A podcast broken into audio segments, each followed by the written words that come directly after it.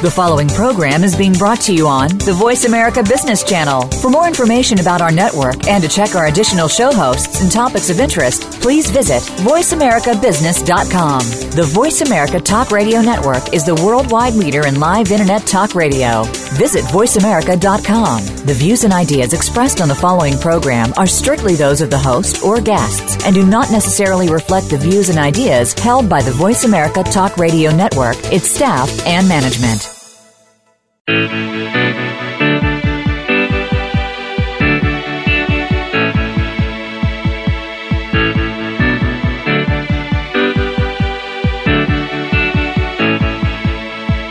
hour of the Costa Report is brought to you by Dole Food Company, the world's leading producer and distributor of fresh fruits and vegetables.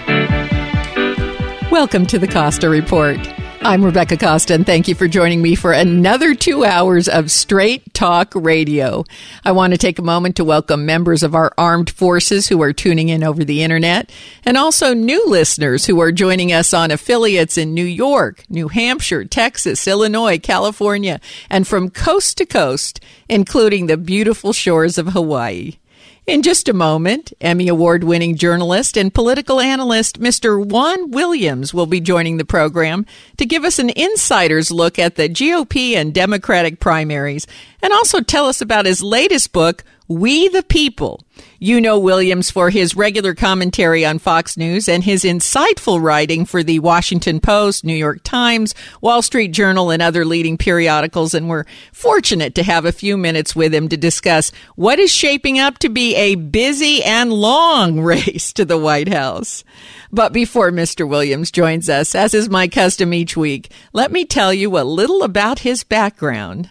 Juan Antonio Williams was born in Colon, Panama. He attended high school in Poughkeepsie, New York, and earned his undergraduate degree from Haverford College. Williams spent 23 years with the Washington Post and 10 years with NPR covering political campaigns and news in our nation's capital. He has interviewed Presidents Reagan, Bush Sr., Clinton, George W., and Obama, and has done so with great clarity and class. In addition to winning an Emmy Award, he has received widespread critical acclaim for his writing. And in 1997, Williams joined the Fox News Channel as a regular contributor and co host of The Five. He provides political analysis as a panelist on Fox News Sunday, Special Report with Bret Baier, and substitutes for host Bill O'Reilly on the O'Reilly Factor. It's my pleasure to welcome to the Costa Report Emmy Award winning journalist, author, and political analyst, Mr. Juan Williams. Welcome to the program, Mr. Williams. Well, it's a pleasure to be with you, Rebecca, and thank you so much. I love straight talk. I love that idea, and congratulations, Hawaii! Wow, everybody's listening. They are. They're listening coast to coast. So we'll try to make it a fun conversation today. This week was a big week in the 2016 primary. So let's start with the GOP race first. Trump had a clean sweep of every single county in all five states. So it's presently looking as if Donald Trump may roll into the convention slightly shy of meeting the 1,237 threshold uh, of delegates to secure the party's nomination. Now, now the number crunchers say he may be as few as 50 delegates short. So, according to the rules which have already been established, that necessarily means a contested convention, doesn't it? No, uh, you know, I think that there are some people who are, you know, what they call unbounded delegates, Rebecca, mm-hmm. and they are subject to persuasion. Uh, and persuasion could include a ride on the big Trump jet, or it could include, uh, you know, promise of future jobs. Uh, you got to remember, going back to the '76 convention, the last time the Republicans had anything close to a, a contest at the convention, uh, Ronald Reagan who was then challenging Gerald Ford, uh, said, you know, hey, to some of the delegates, would you like to meet with me and talk? And you know what? I could bring my friends, John Wayne and Jimmy Stewart. I bet you'd like to meet them too. So that kind of horse trading is natural, and I think Trump, with his great wealth and fame, um, I think he could persuade 50 to 100 delegates to, eh, come on over. And uh, you also must factor in, Rebecca, one more thing, which is Republicans of every flavor are telling pollsters they think that no matter if he doesn't get the 1237, but if he holds the most votes, the most delegates, in other words, 1237 would give him a majority, but let's say he just has a plurality and and is clearly ahead of everyone else going into the convention. It's overwhelming. Close to 70% of Republicans say that person, Donald Trump or anyone else, should be declared the winner. Now, what about these stories we hear that delegates who are committed to Trump may have secretly agreed to support a different candidate if the convention went to a second ballot? Is there any real evidence that that was in the works? Well, yes. Um, in fact, Ted Cruz says uh, that he really, not only that he's been doing it, but you see it if you go out and talk to the delegates. You know, de- delegate slates are put together to support the person who has the most votes. But those delegates themselves, once you get beyond the first round of balloting, are free agents and they can switch. And in many cases, these people have, in fact, pledged to support Ted Cruz on a second or third ballot. Uh, and we see that, and we see that, in fact, Donald Trump has not been playing that game. So there is a reality there. But again, it would create such animosity, such bitterness within the party because as I told you a moment ago, it's overwhelming that most Republicans and especially especially supporters of Donald Trump feel that he has won the most votes, he has the most delegates, and even if he doesn't get to 1237, gosh, why would you deny the person who has, you know, lapped the field as we said yesterday, winning all five of the states and every county within that state, within those states, how can you deny that person the nomination? Now, it seems like these uh, maneuvers that Cruz has been making, such as, okay, you're agreeing that you'll switch from Trump if there's a second ballot in a contested convention, and okay, I'm going to join with Kasich to try to block Trump from getting the needed 1237 it almost feels as though there's a blowback from that. I agree with you. And, you know, it's a surprise to me because, as you told your listeners at the very top, I've been doing politics, you know, since 1976 when I started at the Washington Post. Mm-hmm. And so I'm an old timer in this game. And, and alliances and political divisions and all the kinds of tangle lines that maybe your listeners are familiar with from shows like Game of Thrones or The Sopranos or or Veep or any of those shows, you know that people will operate in their self-interest and you know an enemy of my enemy can be my friend today. So the idea that Trump calls this collusion, Rebecca, as a collusion is in a corrupt and illegal business transaction, you know, where you have two monopolies locked into collusion to punish a small competitor uh, that that's not accurate here. It's just it's just really hardball politics that's going on. But that's on. such a powerful word. It is a powerful word, uh, you know, and wisely chosen by Mr. Trump. Yeah, but it's just so powerful because the minute you say collusion, it you know those cells touch in my head with conspiracy. Absolutely, it suggests a lack of transparency and illegal behavior. Mm-hmm. Um, but I must say, it's not the case that they've been hiding it. They announced that they were engaged in this alliance. it and, wasn't a uh, secret collusion. no, there's nothing secret about it, and there's nothing illegal about it. I tell you what it does smack of in my brain cells, Rebecca, which is desperation. That uh, they're looking for any way to try to stop Donald Trump from getting to that 1237, uh, because right now Cruz does not have any way to get to 1237 himself Kasich certainly does not. Um, so their only hope is to have an open convention and then try to make the case to the delegates that they can do a better job in the general election against Hillary Clinton. That's right. Well, both of them, Kasich and Cruz, have no chance unless they go to a contested convention. That's right. And and so it makes sense that they would join together. They have a common goal. Well, it does. But again, if you are someone who's a supporter of Donald Trump, and that those numbers seem to be growing in the Republican ranks. I mean, you know, on Tuesday he was now clearing fifty percent uh, regularly. I think he cleared fifty percent in four of the five. Yeah, that's with three pretty... contestants, and he made the point that's hard to do.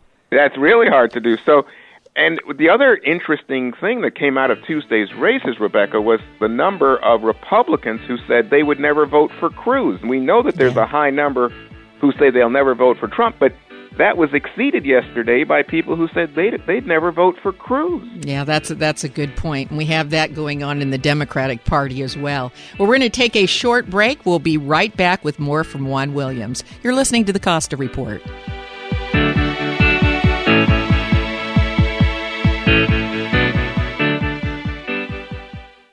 As a mother, you don't want to have to worry about this bill is coming, but then she needs this chemo. That's a decision you shouldn't have to make. It's a huge burden lifted financially, and so it allows you to give singular focus to your child. I've never known a hospital that takes care of their patients so thoroughly. That was the first thing I was like, how are we going to do this? When they told us that we didn't have to pay a single bill, I was like, wow, they pretty much have saved us. It's like the world has been lifted off of your shoulders. And now your focus is supporting this child. There is not another hospital like St. Jude. The patient care is unmatchable. It saved my life. It saved my daughter's life. It saved our family. St. Jude Children's Research Hospital. Finding cures, saving children. Learn more at stjude.org. Caraccioli Cellars recently celebrated their fifth anniversary of their tasting room. This is what Oenophiles had to say. My name is Samantha Cooper. The wines are so beautifully crafted, and they're, they're, you take so much time and effort that goes into making it. Uh, four years to make one bottle of wine, and they're just beautifully crafted, and they come out so amazing. My favorite would have to be the Brut Rosé. It's very near and dear to my heart. It was my wedding wine, actually. They loved it. Edmund Benich. Uh, I love the cuvee. I love the sparkle. It tickles my nose. Sarah Hines. I've been drinking Caraccioli for five years and I love it. You know, I'm across the board on this. I've been drinking their sparkling wine for some time and I love them all. I entertain a lot. I enjoy entertaining using the Caraccioli wines. Visit the Caraccioli Tasting Room on Dolores Street in Carmel by the Sea, or find us online at caracciolicellars.com or reach us by phone at 831 622 7722. Are things getting a little messy around the office? At Coast Paper and Supply, we'll meet all your janitorial needs. Mops, dusters, disinfectants?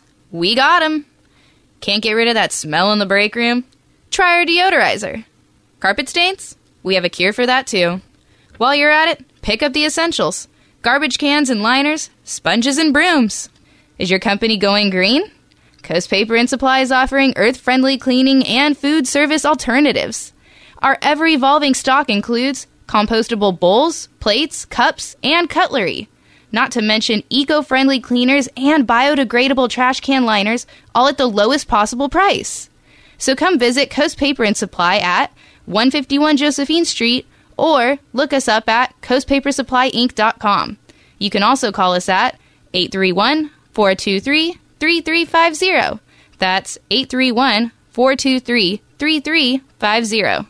If you're the type of person who likes to volunteer and help others, this should interest you. What better way to help people than to help them overcome their health challenges? Youngevity has been helping people overcome their health challenges for years. Our approach to health is drastically different than medical doctors who mostly only treat symptoms. As a veterinarian, Dr. Joel Wallach discovered that many common disease states are actually preventable and reversible. Our mission at Youngevity is to educate Americans about their own health. If you like helping people, join us in our fight to save America. While you're helping people prevent and overcome health challenges, you will also be able to build a lucrative home based business. So, what are you waiting for? Come join us and help save America. For more information or to order, call Andy or Phyllis Anderson at 888 245 0300. That's 888 245 0300.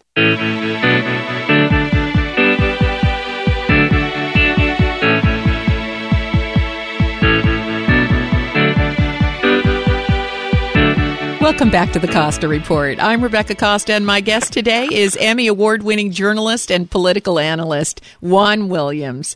So let's switch gears and talk about the Democratic race. Um, when we went to the break, you mentioned it's come to light that a large number of Trump supporters have indicated they will not support Cruz. And similarly, a large number of Bernie Sanders supporters are saying that they will not vote for Hillary Clinton if she's the nominee and that they would rather vote for Trump. Uh, what do you make of that? Well, I think there's some reality that, you know, there's a real populist, anti establishment energy behind both Sanders and Trump. And I, it, you know, obviously they're great ideological divisions as well. Sanders calling himself a socialist, Rebecca. So in terms of that ideology, you'd say, hey, Donald Trump is a billionaire and clearly a man who has strong uh, belief in capitalism. But you stop and think about it, they're both really hard on Wall Street. They're hard on trade deals. They say that the working class in America has been unattended. Um, without a doubt, most of their backers in both cases are white. Uh, so we can see these similarities. And yesterday in Pennsylvania, uh, the head of the Republican Party said that he believes that a large number of Democrats or people who were previously Democrats had changed registration in order to back Donald Trump. So the Trump campaign is very hopeful that that signals a potential source of support going toward the general election. Well, and he also claims that uh, New York is in play. Well, oh boy, Rebecca. I don't think so. Is, I think that that's fantasy? a pretty blue I- I- well, I know, but everything he says comes to pass. That's the that's the amazing thing. Well, you know what you just said is so chastening for me as someone who covers politics because I never would have predicted to you if if we were doing this show, you know, in April of 2015, I would and you said, "What do you think about Donald Trump's chances of becoming the Republican nominee?" I would say, "Well, I don't think that's going to happen, Rebecca." But look where we are a year later in April of 2016. Uh, you know, short of something really stupendous changing at a calamitous convention in Cleveland, he will be the nominee. Last night, uh, Tuesday night, he called himself the presumptive Republican nominee, and I don't think you have many people now shaking their heads in doubt about that. So I don't know what might come to pass in New York State, but I will tell you that everything we know about voters in New York State and the fact that the the populations are concentrated in a city like New York City, overwhelmingly Democrat, but also in the urban areas upstate, uh, from Syracuse uh, to Rochester and the like, Albany. Uh, it, it it's very hard to imagine a Republican winning. And one more thought on this, Rebecca, which is that there was lots of talk about, oh my gosh, look at how excited the Republican base has been uh, during this cycle. They, they've been turning out in much larger numbers than Democrats to vote and participate. But what we've seen recently, especially in the Northeast, and we saw it in New York, is that you have more Democrats turning out. It was a million more in New York last night. Hundreds of thousands more Democrats turned out than Republicans. So I don't know what to make of it, but in terms of New York State, that doesn't bode well for the idea of flipping it from blue to red. Well, but what is in play is if the Sanders voters really aren't can't be brought over to Clinton's side and really are going to vote for Trump instead, maybe it does put New York in play. Wow, that would take a lot of voters. Well, I know, I know, but but this this is the strangest election I, I've ever covered, and, and so certainly I, I and I haven't been doing this nearly as long as you have. So you know everything that we've guessed has been wrong to this point. Um, I you know I've just stopped making any forecasts. Um, now you know Clinton has not been able to energize the youth vote and the blue collar voters um, that have been a Democratic stronghold in the past, and you know, a lot of them are they're leaning toward Trump. Independents also seem to be favoring Trump. So Clinton can't win a national election without the blue collar youth and independent vote. So how's that how's that going to work? Well, you know, this is a really interesting point that you are raising. It's clear that you have been covering this for quite a while. You are you ask informed questions, Rebecca. You know, one of the realities that I think is uh, almost a mirror reflection, but again tells us something about the times we live in, is that Hillary Clinton back in 2008 had the support of just the constituency that you're referencing, which is people who lived uh, in the suburbs, in the rural areas, heavily white voters, at, when she was running against Barack Obama. This time around, she's trying to recreate the Obama coalition. So, a lot of the people who previously were Clinton backers, including blue collar whites, uh, now they're not with her. They're she now has to rely on min- the minority vote in specific the African American vote, and then she's relying on older voters and she's relying on women voters, but she has not been able to capture so far the millennial voters, including millennial women. But uh, she needs them, and she needs to have Bernie Sanders offer some kind of olive branch so that his supporters might come over to her in order for her to win in the general election. But in so many ways, these Sanders supporters are passionately uh, against Clinton. They're against uh, a Beltway insider. That's you know, exactly it's it's right. a rebellious vote. Right. So the question becomes, and you know what we what the two of us haven't said today is both Clinton and Trump have very high negatives, very high, historic highs in terms of people saying that they have a negative or unfavorable opinion of the candidates. Yes. So if if you are therefore previewing what's to come in the fall campaign, you'd say this is not a matter of I'm the better candidate. It's a matter of saying to the voters, I am the lesser of two evils, and I'm going to use my advertising dollars to drive up what is already a negative perception of my opponent, so it's even more negative than the than the public's perception of my candidacy. And I think that's what we'll see. Um, and again, Hillary Clinton, therefore, would really be saying to those young people and some of the blue collar voters who might be tempted to go over to the Trump side, hey, you don't want to take a risk uh, with Donald Trump. Uh, she's going to portray him as someone who is not to be trusted with America's foreign policy, the bomb, and, and our economy. And he's going to portray her as someone, he's already calling her Crooked Hillary, someone who is not trustworthy, someone who is not inspiring. I could go on and on, but you can see it's a battle of the negatives. So you do believe that the way that Clinton gets those Sanders voters is to say, if you don't vote for me, you're voting for that crooked capitalist Trump.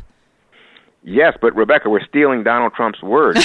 Crooked Hillary. Don't forget. Crooked, Crooked Hillary, all right. There you go. Okay, don't forget. I'm, you're right. I've got to get the buzzwords down. I, yeah, I'm, I'm not used to you know you know this. I'm not used to candidates speaking this way, and Oh, uh, and so I find it kind of shocking. And uh, the first time I hear them say something like that, I'm I'm almost in a little bit of disbelief. Part of me is laughing uh, because it's entertaining, but the other part of me is horrified. Well, you know, I got to tell you, I feel that that way too. And, and, you know, they go into some vulgar things, and I just, I'm, I'm amazed that this is our presidential campaign. Oh, I know, I know. It's that we we has definitely have lowered the bar. We have to take another commercial break. Stay right where you are. We'll be right back. You're listening to the Costa Report.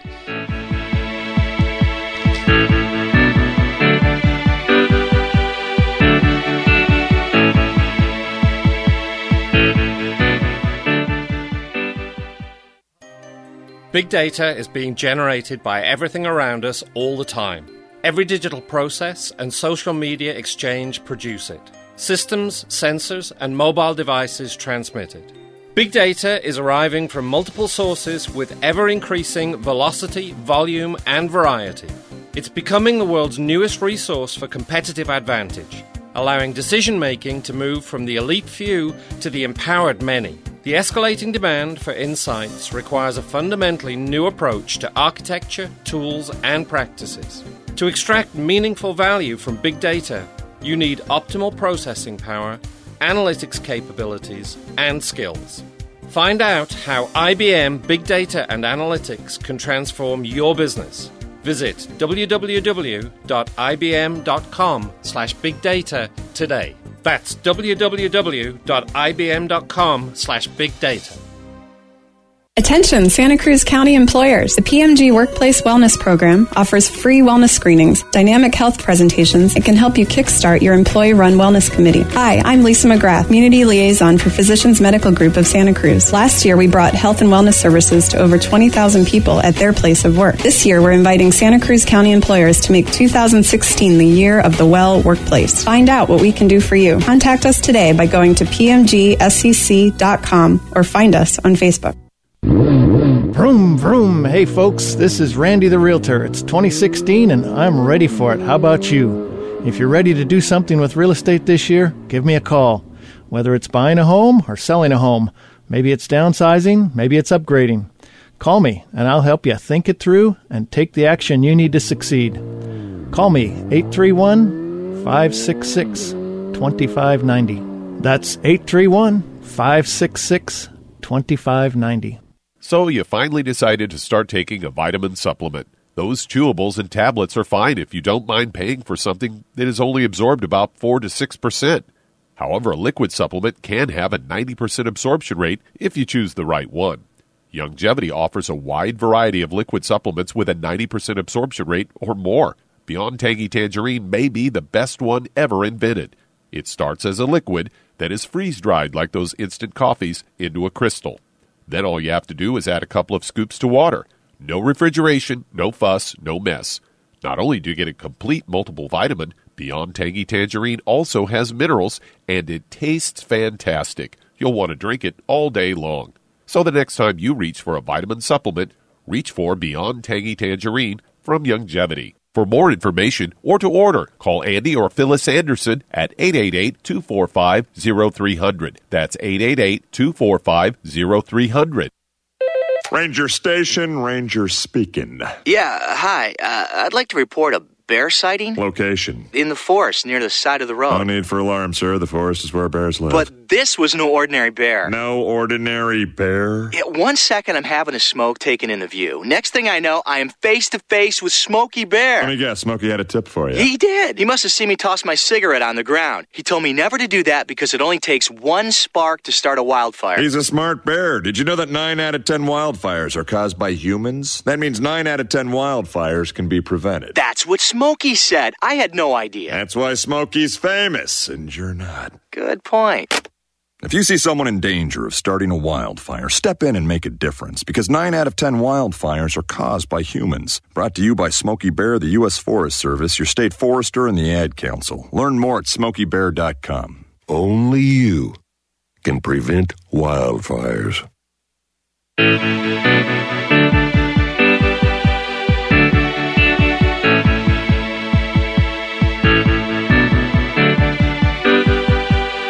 Welcome back to the Costa Report. I'm Rebecca Costa, and if you're just joining us, my guest today is Juan Williams, and we've been talking about why the 2016 race to the White House will certainly be one that political analysts will be talking about for years to come. Now, this week, uh, one of the big surprises was how much better Trump did amongst uh, um, GOP women voters, uh, though he's traditionally polled poorly among voters, even in his own party. This past week, he managed to secure somewhere around 47 to 55 percent of the GOP women's votes in these states. What's changed? Well, I think it's the idea that uh, the, the the the train is leaving the station, Rebecca. I think it's clear that he has the edge. He's the he looks like the winner at this point. So a lot of people are getting on the bandwagon and saying, "I'm a Republican." Uh, if he's going to be the nominee, I'm going to vote for Donald Trump.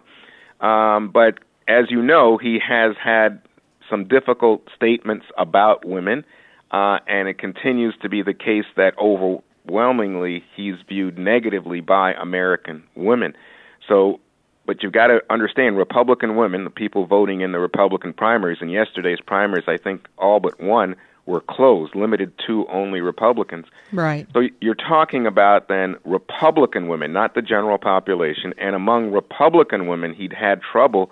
But as you point out yesterday, the reason that he was getting well above 50 in so many places, 50%, is because Republican women were now deciding to join his ranks of supporters.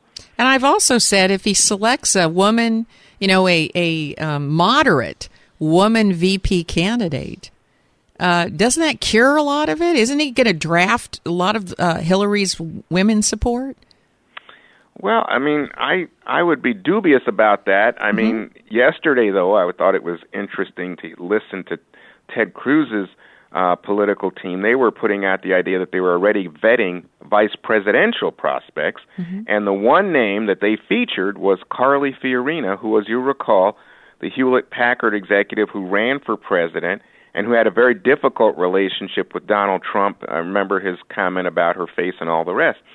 So the idea was that Cruz was making himself out to be someone who is preparing to be the Republican nominee. I think he's try- he was trying to somewhat distract from all the success and and the ne- the media narrative that oh my gosh, it looks like Trump has won this thing.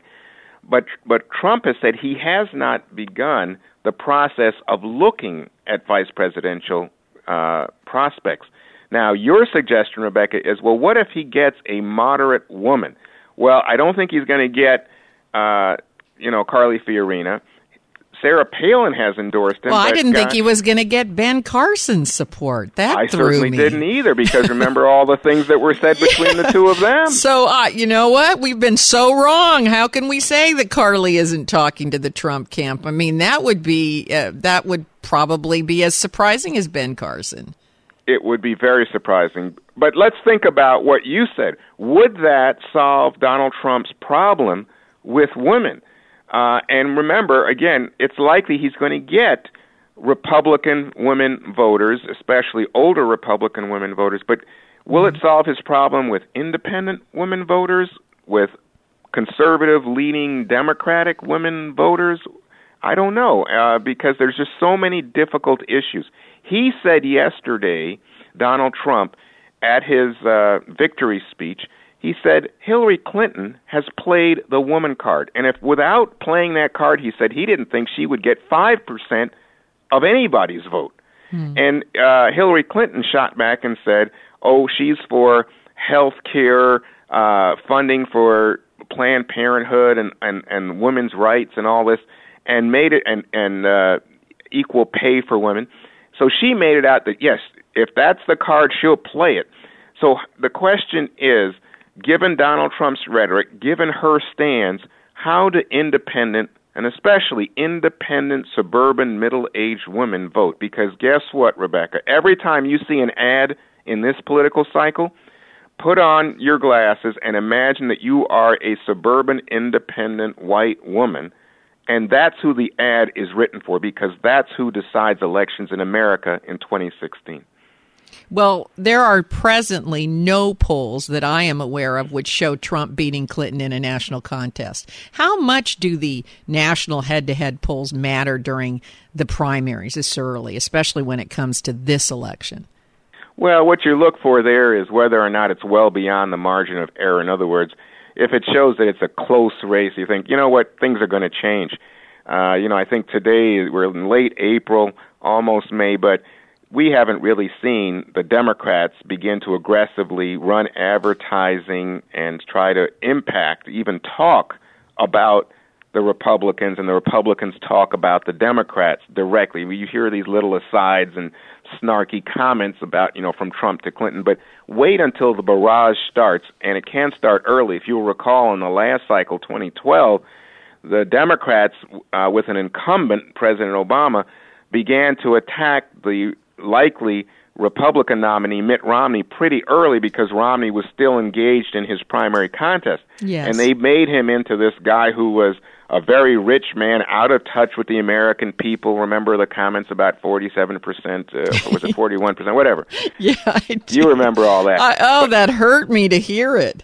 right, so we haven't seen that from Oh. either side yet, but it's coming because now we're getting close to, you know, having two nominees. Yeah. Yeah, yeah. Well, in a Trump versus Clinton contest, Trump scores uh, higher in honesty and trustworthiness, exactly where Mrs. Clinton scores poorly. And with this email scandal and her refusal dis- to disclose the uh, content of speeches she was paid uh, pretty handsomely to finan- to make to financial institutions, as well as this controversy over the Clinton Foundation's use of funds. Are these things red herrings, or are they likely to widen that trustworthiness gap? Oh my gosh, I don't think they're red herrings. I think they're very real. Really, Uh, you do you do you don't think that they're just kind of being floated out there as bi- as potential issues? You think they're going to come to fruition? Oh, I don't know about that part. Come to fruition. But I will say this look, here's what I think is very real about it. So, when I look at polling numbers, when I look at focus groups, when I talk to people and talk to people inside the campaigns, what they're saying to me, Rebecca, is there's no question Hillary Clinton's Achilles heel is trustworthiness. Lots of people, in some cases majorities, uh, have questions about whether or not she is believable. Why do they why do they have these questions? Well, you touched on some of it. I think lots of people even if they doubt that she might be indicted say well, that was a terrible idea and kind of slick that she thinks she can have her own server and go around the government uh, email operation. You know, they think, hmm, what was that about? Or they hear about the Clinton Foundation raising money while she's holding office as Secretary of State, and they think, is that is that proper? Is that right? Well, I don't know if anything has been proven to be illegal, but people just have a little bit of a sense of unease about it, shall I say, Rebecca? So that's very real, and I don't know. You asked me, will it come to fruition? I don't know, and I don't know if she'll be indicted. I don't know if there'll be some criminality that will be found, but I don't think there's any question that in political terms, it is very real, and you can expect that Donald Trump or whomever the Republican uh, nominee will be will hammer her on just that point going into the fall election. Well, to me, it just feels like too many things. You know, even if you can get rid of one, the email scandal, or even if you disclose the nature of these speeches that you made, uh, even if you could make the Clinton Foundation's use of funds and raising of money uh, go away, you, you know, it, it, when you start stacking these up, too ma- there's and there's too many of them, you can't make them all go away. Well, that's the point. So the, uh, this is why I said to you earlier in our conversation that a lot of what we're going to see coming down the pike will be driving up your opponent's negatives. And mm-hmm.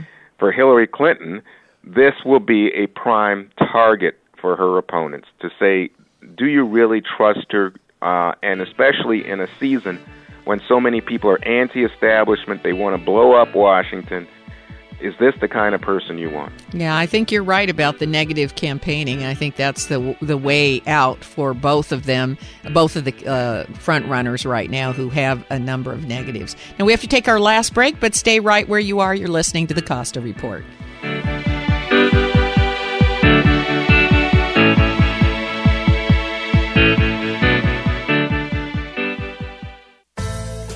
Every day our world gets more complicated. Not only is new information coming at us faster than we can manage, new regulations, technology, and the effects of globalization have made it much more difficult to succeed. That's why I wrote The Watchman's Rattle, a book that, for the first time, explains how complexity makes it hard to separate facts from fiction and eventually causes us to make important decisions based on unproven beliefs. And not just us, our leaders also fall prey to this phenomena. But here's the good news. Once you know the symptoms to watch for, you can safeguard against them. So please, go to RebeccaCosta.com. That's RebeccaCosta.com and order your copy of The Watchman's Rattle. It only takes a few minutes and the shipping is free. That's RebeccaCosta.com. Do it now. You'll be glad you did. If you're wondering what to do with all that data you're creating, do I have an offer for you? Tableau is drag and drop software that people of any skill level can use to analyze and turn data into something actionable. That's right. I said actionable. And isn't that what all that data is for? With Tableau, you can connect to any data in virtually any format and visualize it on the fly. Databases, spreadsheets, even big data sources are instantly combined into usable charts, graphs, reports, and dashboards. People can analyze data and drag and drop at 10 times the speed of a traditional business intelligence system. But the most impressive thing about Tableau is that anyone can use it. And just to prove the point, you can get a free 14 day trial from Tableau just by mentioning you heard this ad. But do it now because this offer won't last. For your free 14 day trial, visit Tableau at T-A-B-L-E-A-U dot com slash Costa. That's tableau.com slash Costa. Tableau software. What's your data trying to tell you? This is the news. This morning, we are saluting the 2.2 million women who have joined in the war effort. They now make up 37% of the workforce, changing their role forever. The prestigious Harvard Medical School is breaking ground today, opening its doors to new female applicants. Today, little girls all over the world look to the sky, where the first woman is now in space. Military stereotypes are challenged today with the trailblazing promotion of a U.S. female officer to four star general. It was just announced that the vast majority of last year's doctorate degrees were earned by women. We've come so far, but our news is changing for the worse. More women die from heart disease and stroke than men, even though it can be prevented. Make a change at goredforwomen.org today. Brought to you by the Ad Council and the American Heart Association's Go Red for Women.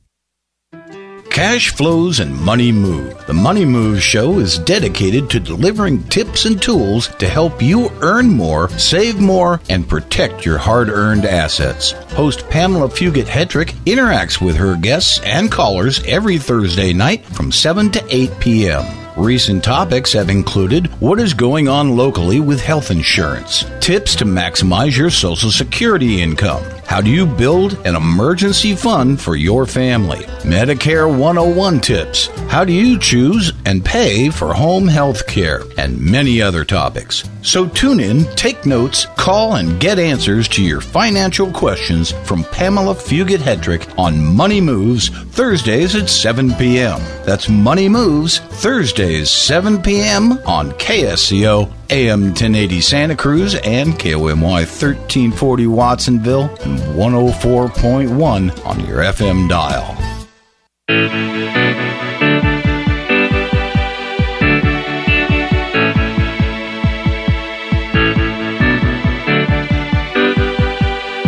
Welcome back to the Costa Report. I'm Rebecca Costa, and my guest today is Juan Williams.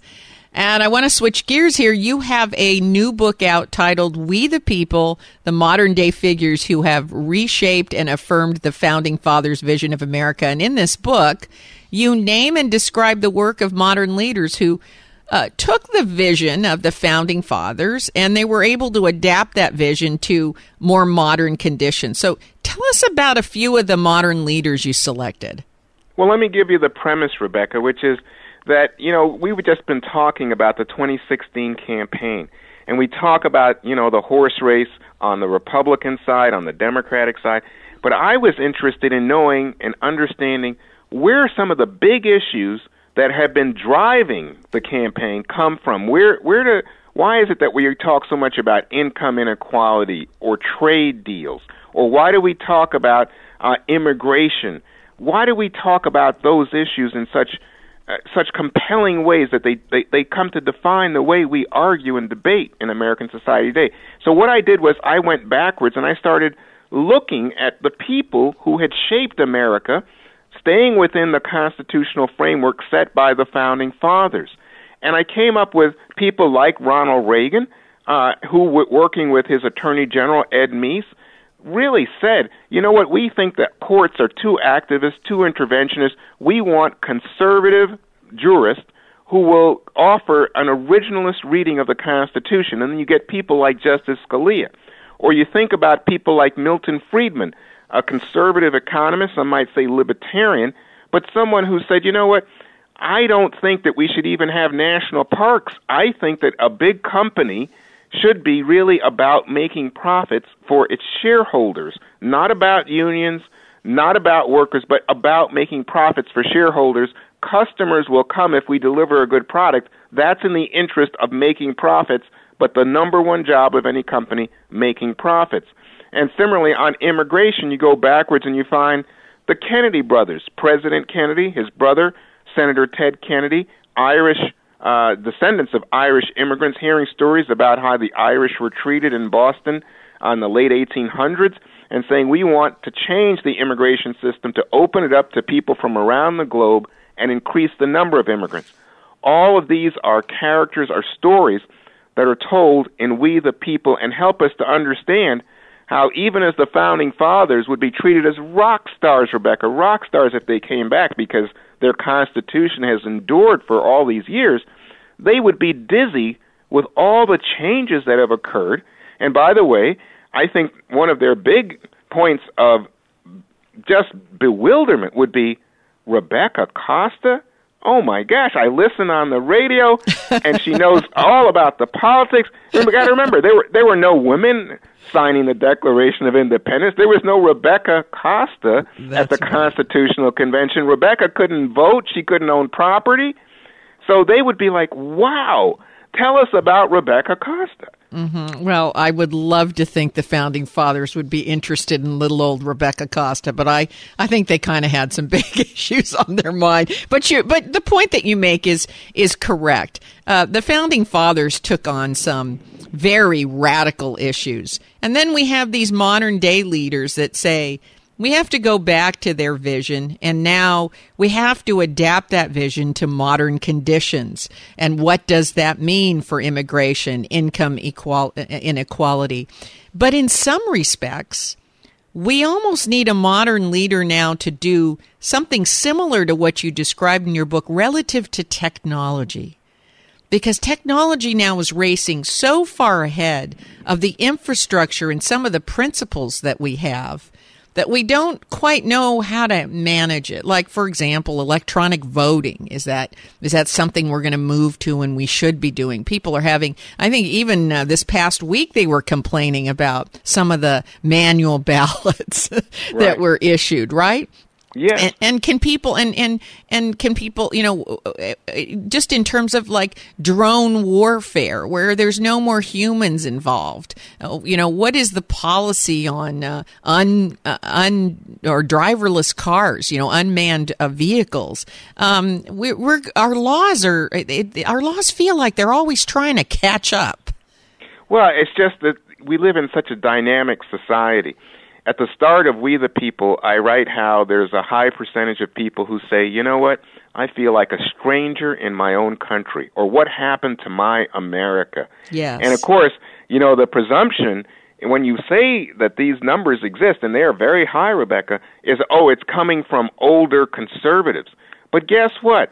It's certainly it's a 60 plus percent of Republicans, but guess what? It's about half of the Democrats and independents. And then it, it's also true that if you ask African Americans, more than half of them say change is just coming too rapidly. I feel alienated sometimes in my own country because there's so much change, demographic change, political change, economic change.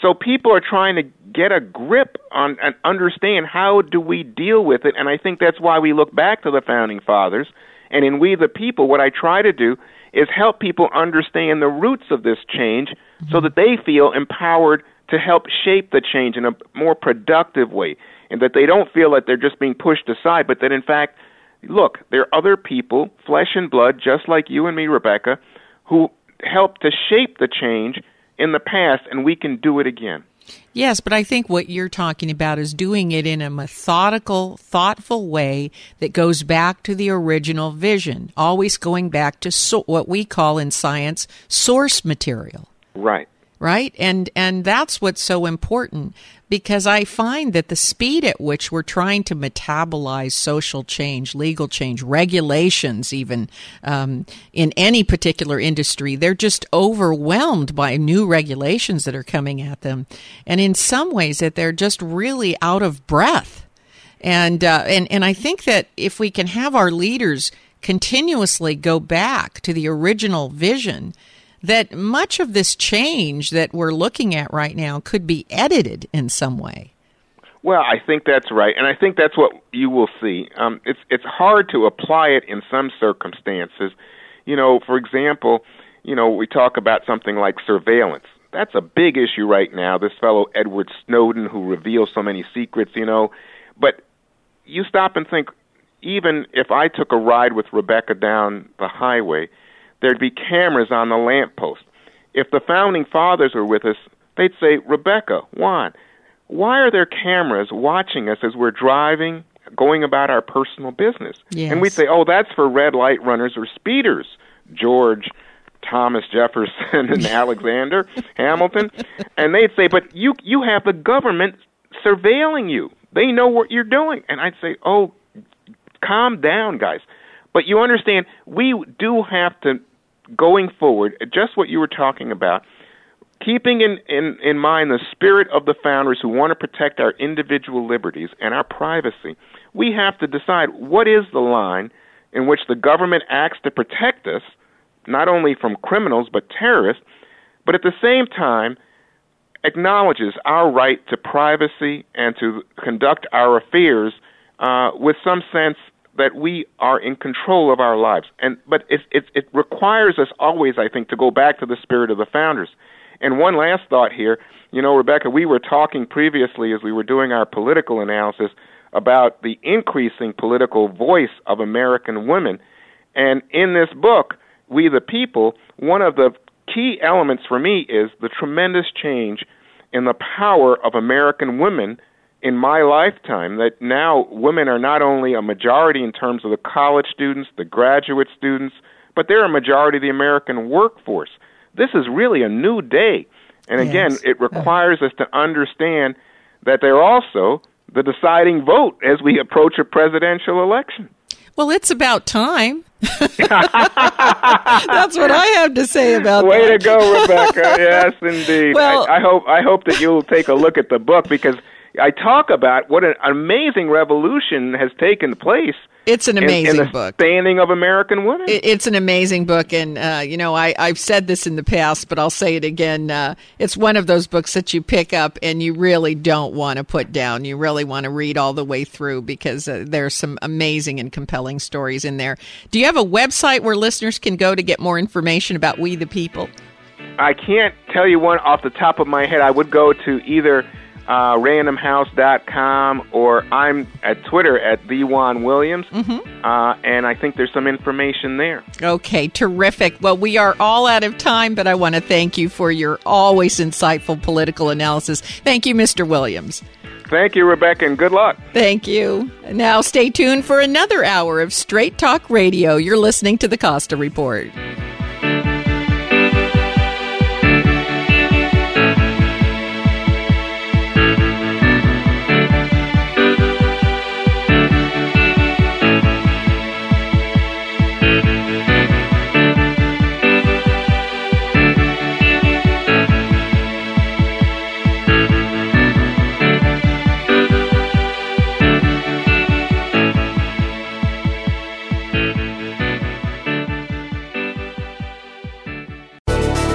Thanks again for listening to the preceding program brought to you on the Voice America Business Channel. For more information about our network and to check out additional show hosts and topics of interest, please visit voiceamericabusiness.com. The Voice America Talk Radio Network is the worldwide leader in live Internet talk radio. Visit voiceamerica.com. The views and ideas expressed on the preceding program are strictly those of the host or guests and do not necessarily reflect the views and ideas held by the Voice America Talk Radio Network, its staff, and management.